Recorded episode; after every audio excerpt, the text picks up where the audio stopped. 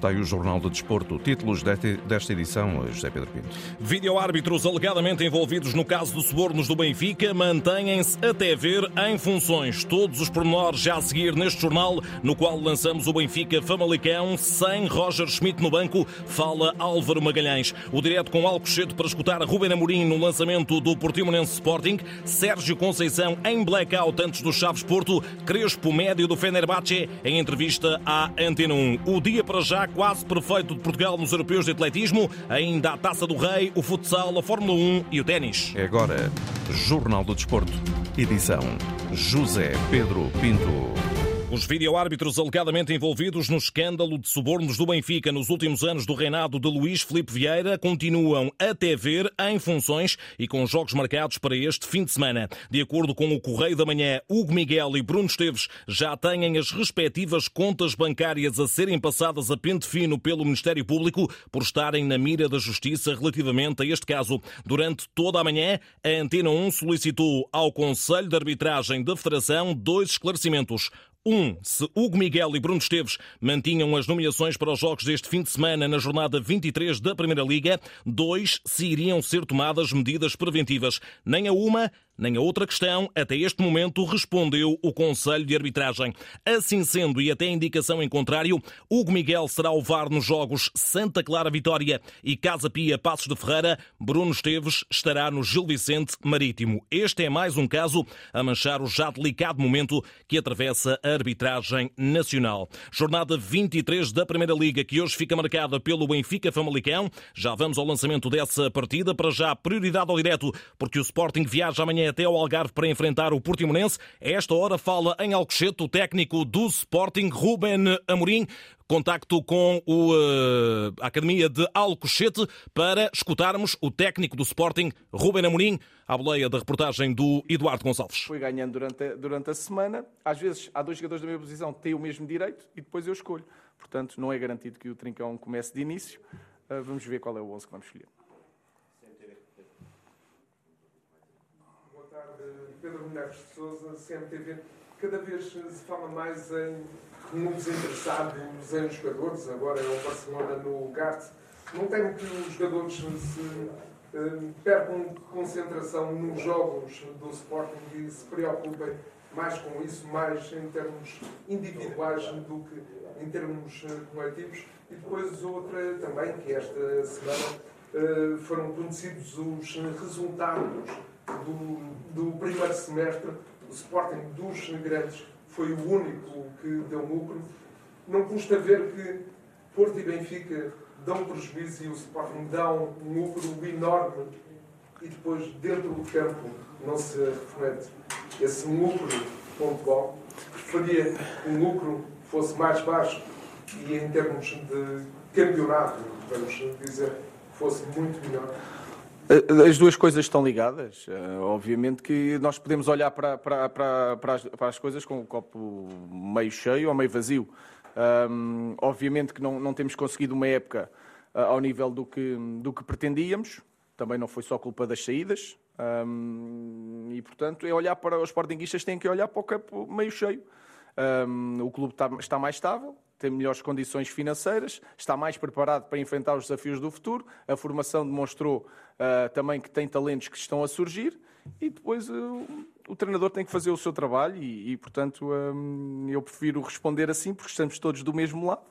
Uns anos sofrem uns, outros anos sofrem outros e, portanto, há que continuar e olhar para a frente, um, porque esse é o, é o caminho. Em relação às vendas dos jogadores, e, e, e, obviamente todos os jogadores olham para a sua carreira, querem campeonatos, se calhar, maiores. Eu já fui jogador e percebo, percebo isso, mas se não tiverem rendimento, vão uh, para o banco, não jogam, uh, são mais valorizados de acordo com, com, com, o estatuto, digamos assim, da equipa no campeonato, na, na, nas competições europeias e, portanto, como a parte financeira e, e a parte do, do campo estão ligadas, é o mesmo. O rendimento da equipa está ligado ao rendimento individual e, portanto, um, eles têm que pensar também primeiro na equipa e depois só neles, porque depois o talento sobressai e eles terão mais, mais ofertas, digamos assim.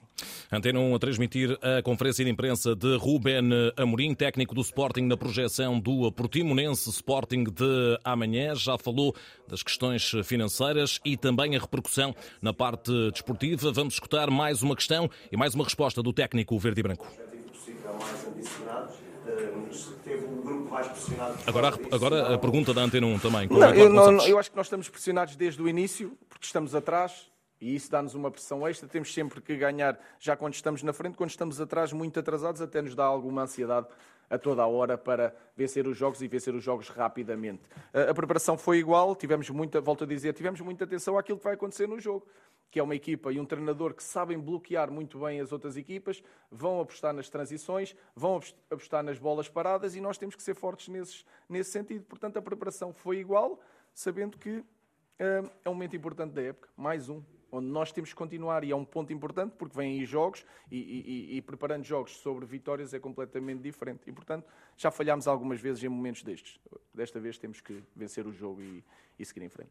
O essencial da conferência de Ruben Amorim, em direto de Alcochete, técnico do Sporting que recupera o Garte após castigo e tem apenas Daniel Bragança como única baixa. Jogo às seis da tarde de amanhã, sendo que Paulo Sérgio, técnico do Portimonense, tem conferência de imprensa marcada para as sete da tarde de hoje. Árbitro nomeado Gustavo Correia, vídeo-árbitro André Narciso, relata o Paulo Sérgio na Antena 1, RDP África e RDP Internacional. Já o Futebol Clube do Porto também amanhã visita Trás-os-Montes para defrontar os Chaves. No boletim clínico dos Dragões mantêm-se Galeno, Evanilson, Verón e Meixedo. Baixas garantidas para Chaves. João Mário e Uribe cumprem castigo. Baixa nos flavienses. O criativo João Teixeira está castigado. Não estará nessa partida marcada para as oito e meia da noite de amanhã. Arbitragem de Manuel Oliveira com Rui Oliveira no VAR. O relato será do Fernando Eurico aqui na rádio. Mas hoje joga o líder Benfica, defesa dessa liderança do campeonato, com a recepção ao Famalicão hoje para essa jornada 23 da Primeira Liga. Sem Roger Schmidt no banco, o técnico cumpre castigo decorrente da expulsão em Vizela. Confirmada igualmente multa de 1.150 euros a Schmidt, cuja ausência do banco é analisada na Antena 1 por Álvaro Magalhães, o antigo defesa das Águias e ex-adjunto de Giovanni Trapattoni no ano do título de 2005. Considera que haverá diferenças em ter Schmidt ou Jens Wissing, seu substituto, no banco de suplentes. É um fator muito importante. É sempre bom ter o líder da equipa na, no, no banco. É sempre importante. É evidente que, que o líder, estando ao lado do, do grupo, torna essas coisas até hum, diferentes e com mais confiança. É um jogo. É, estou convicto que, que, que, a pessoa que vai liderar é, a equipa no banco vai estar a um bom nível, com informações também, se for necessário, do técnico principal, mas quando há confiança na equipa técnica as coisas correm bem, os jogadores têm que estar concentrados também, é só no jogo. A ausência de Schmidt, mas também de Gonçalo Guedes, que saiu de Vizela com problemas físicos. Todos fazem falta, mas eh, também só faz falta quem está. É evidente as lesões agora nesta altura é, tornam-se também difíceis para, para o treinador, porque é um jogador que vinha demonstrando toda a sua qualidade e estava, estava em boa forma. É um jogador com umas características muito específicas o Benfica realmente conseguiu esta contratação para dar mais qualidade ao seu setor atacante. Tem que gerar outros, há outros jogadores também que estão uh, empenhadíssimos e, e à espera de uma oportunidade. Estou convicto que, que o jogador que vai substituído vai vai corresponder e vai, vai dar uma boa resposta. E mesmo com tantos problemas dentro e fora de campo, Álvaro Magalhães, na Antena 1, entrevistado por David Carvalho, vê este Benfica absolutamente imparável. O Benfica está muito focalizado na, na conquista do título e, e, ir o mais longe possível na, na... Estamos com os problemas todos à volta de, de, do clube. Eles têm que estar concentrados e é, a ciência que tem que dar o máximo para que o Benfica é campeonato. E é mais um jogo, contra um adversário que luta pela manutenção, contra um adversário que vai tentar complicar eh, a vida ao Benfica, mas o Benfica está imparável neste momento, está em grande forma e estou convicto que, que os jogadores mais uma vez vão demonstrar toda a sua qualidade e o seu bom, bom logo à noite. Benfica Famalicão, 9 e um quarto da noite, Gonçalo Guedes e Chiquinho Baixas no Benfica, ambos lesionados, recordo, juntam-se a Draxler e Ristich, entre lesionados e castigados, Famalicão de João Pedro Sousa, privado de cinco jogadores. Arbitragem de Artur Soares Dias, Vasco Santos no VAR e o relato de Nuno Matos aqui na rádio. Entretanto, e ainda antes desse Benfica Famalicão, a abertura da ronda 23 com o Boavista Aroca, duelo entre equipas tranquilas estrelas na tabela. As Panteras de Petit são oitavas com 29 pontos. Uma equipa com qualidade da parte do Arouca, com bons processos, está a fazer um excelente campeonato e deste lado a mesma ambição, o mesmo compromisso, a mesma atitude que temos tido todos os jogos. Esperamos um jogo extremamente difícil, porque é uma equipa com qualidade, mas nós temos de ser iguais a nós próprios, a nossa casa, com os nossos adeptos. Mais perto da Europa, no sexto posto com 33 pontos, mas com sentido de realidade está o Aroca de Armando Evangelista. Os nossos pés têm que estar bem assentos no chão, porque nós temos que olhar para o contexto. Temos que olhar para o contexto, onde viemos, com honestidade, é verdade. Acima de tudo, temos de ser muito pragmáticos. E estar aqui a falar em Europa, ou estar a falar, seja no que for, eu acho que estamos a perder os valores que nos trouxeram até aqui. O Bovista Aroca arranca às 7 da tarde, é para acompanhar com informações de Paulo Vidal. Daqui a pouco retomamos o futebol, para já europeus de atletismo em Istambul, em dia de possível revalidação dos títulos de Pedro Pichardo no triplo salto e de Oriol Dongmo no lançamento do peso. Amanhã foi quase perfeita para os atletas portugueses. Conta-nos tudo a partir da Turquia, o enviado especial da Antena 1 a estes europeus, Walter Madureira. Os sete atletas portugueses em prova, só Salomé Afonso nos 1500 metros, não conseguiu passagem à próxima fase. A campeã em título no triplo salto, Patrícia Mamona, fez 14 metros e 9 centímetros, a 1 centímetro da qualificação direta, mas foi quanto baste para ir defender o título. Estava a sentir que podia saltar mais e foi por isso que eu arrisquei fazer um segundo, um segundo salto, porque embora um, não necessitasse, um, pá, queria fazer a marca de qualificação direta, infelizmente foi no milimétrico. Uh, mas agora tenho que esquecer um bocadinho do que é que já aconteceu. O primeiro passo está dado e eu tenho que pensar agora na final em fazer um reset e dar uma melhor. Nos 400 metros, João Coelho bateu o recorde nacional e está apurado para as meias. Fico muito contente de bater o recorde nacional. Estava receoso porque pista 2 aqui, nesta pista muito apertada, é complicado e já em desvantagem tinha que correr atrás do resultado. Tinha que ser a prova mais rápida para eu conseguir passar. Nos 1500 metros, Marta Penn fez uma corrida com cabeça, terminou em segundo e está na decisão para depois ir tentar a medalha. O objetivo da corrida de hoje era correr com a cabeça em vez de correr com as pernas. Eu sei que as pernas estavam prontas, tive que meter as minhas emoções em check. Cá estamos, não é? Estamos, mais, estamos em mais um europeu, estamos em mais uma final e pronto, agora vamos lutar por uma medalha. Nos 60 metros femininos, três atletas nas semifinais. Ariales Martínez, na primeira representação por Portugal, promete dar tudo para chegar à final. E eu vou poner mi 100, mi 100, não mi 1000, para chegar a essa final. Vou dar-lo todo. Rosalina Santos fez terceira na eliminatória. Não foi o ideal, mas chegou. Estava à espera de fazer um bocadinho melhor, pelo menos na casa dos 720. Mas não faz mal, o objetivo principal era passar para as meias finais. Uh, vou ver se consigo melhorar as marcas lá.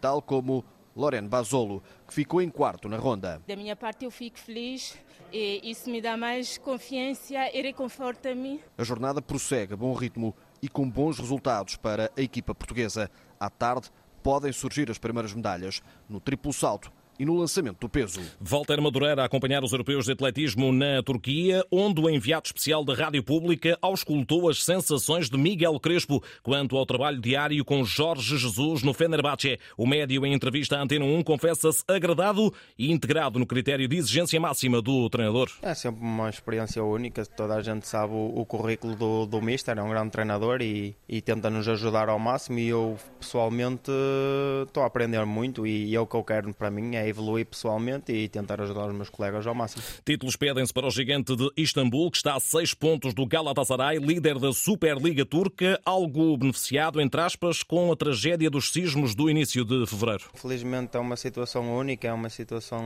triste, mas uh, temos que viver com ela, estamos a superar aos poucos.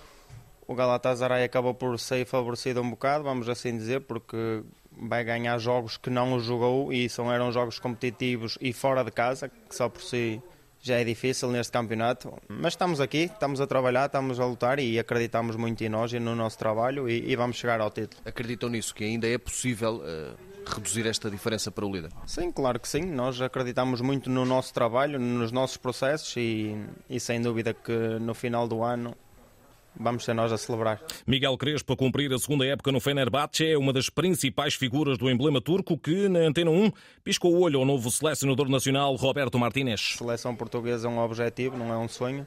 Quero muito chegar lá, trabalho para isso e acredito que um dia vou lá chegar. Com a mudança agora de selecionador, acha que há mais possibilidades ou abre-se aqui uma margem maior?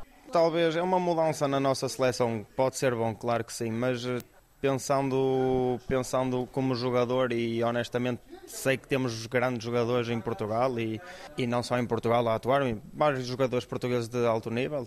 É esperar e fazer o meu melhor. Se a oportunidade surgir, eu vou, vou agradecê-la. Em Espanha, passo importante do Barcelona rumo à final da Taça do Rei. Vitória 1-0 no Bernabéu no Superclássico frente ao Real Madrid com um autogolo de Éder Militão. Blaugrana em vantagem para a segunda mão das meias finais em casa no próximo dia 5 de abril, mas Xavi Hernández mantém posição firme. Favoritismo é do Real. Nos ha dominado com balão, não hemos sabido encontrar a solução com balão. O Real Madrid dominou-nos com bola. Poderíamos perfeitamente ter empatado, mas estivemos bem, solidários e fomos espetaculares defensivamente. É uma vitória muito forte, mas continuo a ver o Real Madrid muito forte, mesmo que os tenhamos minimizado. Vendo Madrid muito, muito forte. Hoje lo hemos minimizado, sim. E Carlo Ancelotti está confiante para a remontada. El partido que queríamos hacer, obviamente no resultado. Foi o jogo que queríamos fazer. Obviamente não resultou, mas dá-nos confiança para a segunda mão. Foram os primeiros 90 minutos, infelizmente não tivemos um bom resultado, mas resta-nos repetir o que fizemos em casa para a partida de Barcelona. Que repetir o partido em Barcelona. Tudo em aberto na corrida pela final da Taça do Rei. Em França, o Ministério Público acusou formalmente a Ashraf Hakimi de suspeita de violação. Avança a imprensa francesa. Uma mulher de 24 anos terá sido alegadamente violada pelo defesa marroquino do Paris Saint-Germain. A jovem recusou-se a apresentar queixa, mas a investigação prosseguiu, estando assim deduzida a acusação a Hakimi. No futsal, a seleção nacional já está na ronda de elite de qualificação para o Mundial e nem vai precisar do jogo da próxima semana frente à Bielorrússia, já que o adversário os bielorrussos perderam com a Lituânia por duas bolas a uma. Jorge Brás já falou deste apuramento no sofá. Acima de tudo, muito orgulhosos por, neste momento, ter o primeiro lugar garantido, não é? Passar estas fases está na fase final. Isto era uma obrigação nossa. Contasse, não contasse, ainda dependesse daquele jogo, a atitude e a forma como vamos encarar é exatamente a mesma. Claro, com essa questão de que o objetivo já está alcançado. Jorge Braz, após o 7-0 aplicado à Suíça em Rio Maior na última noite, em jogo particular, a equipa das Quinas parte amanhã para a Arménia, onde terça-feira defronta então a Bielorrússia. Em última hora, indicação do judo, Catarina Costa acaba de conquistar a medalha de prata na categoria menos 48 quilos no Grand Slam de Tashkent, no Uzbequistão, apesar de ter perdido no Golden Score com a Sérvia Andreia Stojadinov, foi há pouco na capital Uzbek. É mais um excelente resultado resultado para o judo nacional. Fórmula 1 já arrancou o Mundial 2023, primeira de 23 provas, o Grande Prémio do Bahrein. Em curso, os treinos livres que acabaram de terminar há instantes, com Sérgio Pérez da Red Bull a ser o mais veloz nesta primeira sessão. Amanhã, mais testes, bem como a qualificação para a corrida que está marcada para as 3 da tarde de domingo. O bicampeão mundial Max Verstappen da Red Bull parte novamente como favorito para alcançar o tri na temporada que acaba de começar. Fechamos com ténis, Gastão Elias apurou-se para os quartos de final do Challenger do Waco, no Texas, Estados Unidos. Derrotou o tunisino Aziz Dugaz em dois sets, parciais de 7-5 e 6-3. Vai defrontar já hoje o norte-americano Alexander Kovacevic no acesso às meias finais. Em Santiago do Chile, Francisco Cabral e Nicolás Casic ficaram pelo caminho nos quartos de final do torneio de pares, ao perderem com os espanhóis Pedro Martínez e Raumé Munar. Jornal de Desporto, edição José Pedro Pinto. A informação desportiva também em noticias.rtp.pt.